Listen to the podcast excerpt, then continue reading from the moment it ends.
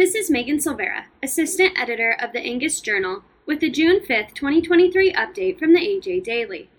Today's update contains tips for minimizing effects of liver flukes, comments from U.S. Secretary of Agriculture Tom Vilsack, and the American Farm Bureau Federation about the U.S. MCA dispute on Mexico's ban on biotech corn. Tips to prevent a biological time bomb, adapted from an article by Taylor Edwards, intern, Angus Beef Bulletin. Affecting more of the country now than ever, liver flukes are no longer just a coastal issue. Cases have not been found in all 50 states yet, but because of the way cattle are shipped now, spread is bound to happen. Liver flukes have an incredible life cycle dependent on an intermediate host. Jody Wade, a technical veterinarian with Boehringer Ingelheim, told editor Shauna Hermel in an interview for the Angus at Work podcast. You have to have a snail involved to be able to transmit that fluke and get it through its life cycle.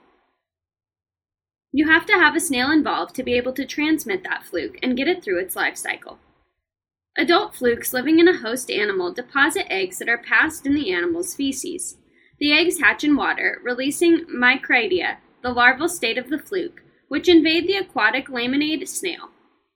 To read more, visit angusbeefbulletin.com slash extra and select the Health and Nutrition tab.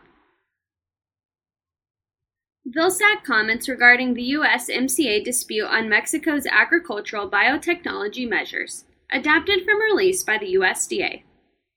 U.S. Secretary of Agriculture Tom Vilsack said the following regarding the June 2nd announcement by the Office of the U.S. Trade Representative that the United States has requested dispute settlement consultations with Mexico under the United States Mexico Canada Agreement, known as the USMCA.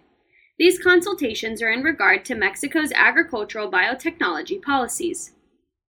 Vilsack said USDA supports success for all farmers, and that means embracing fair, open, science, and rules based trade.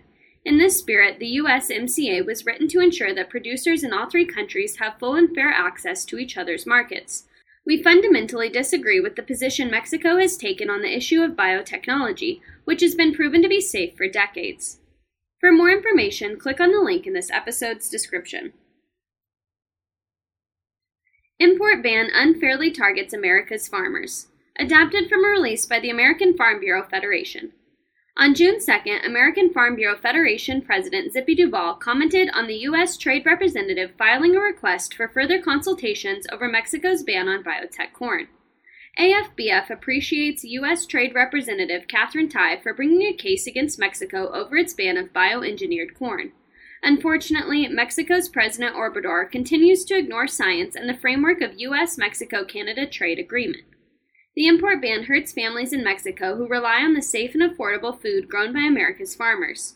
We encourage Ambassador Tai and Secretary Vilsack to continue pressing forward to ensure Mexico lives up to its obligations under USMCA by allowing fair trade from the United States.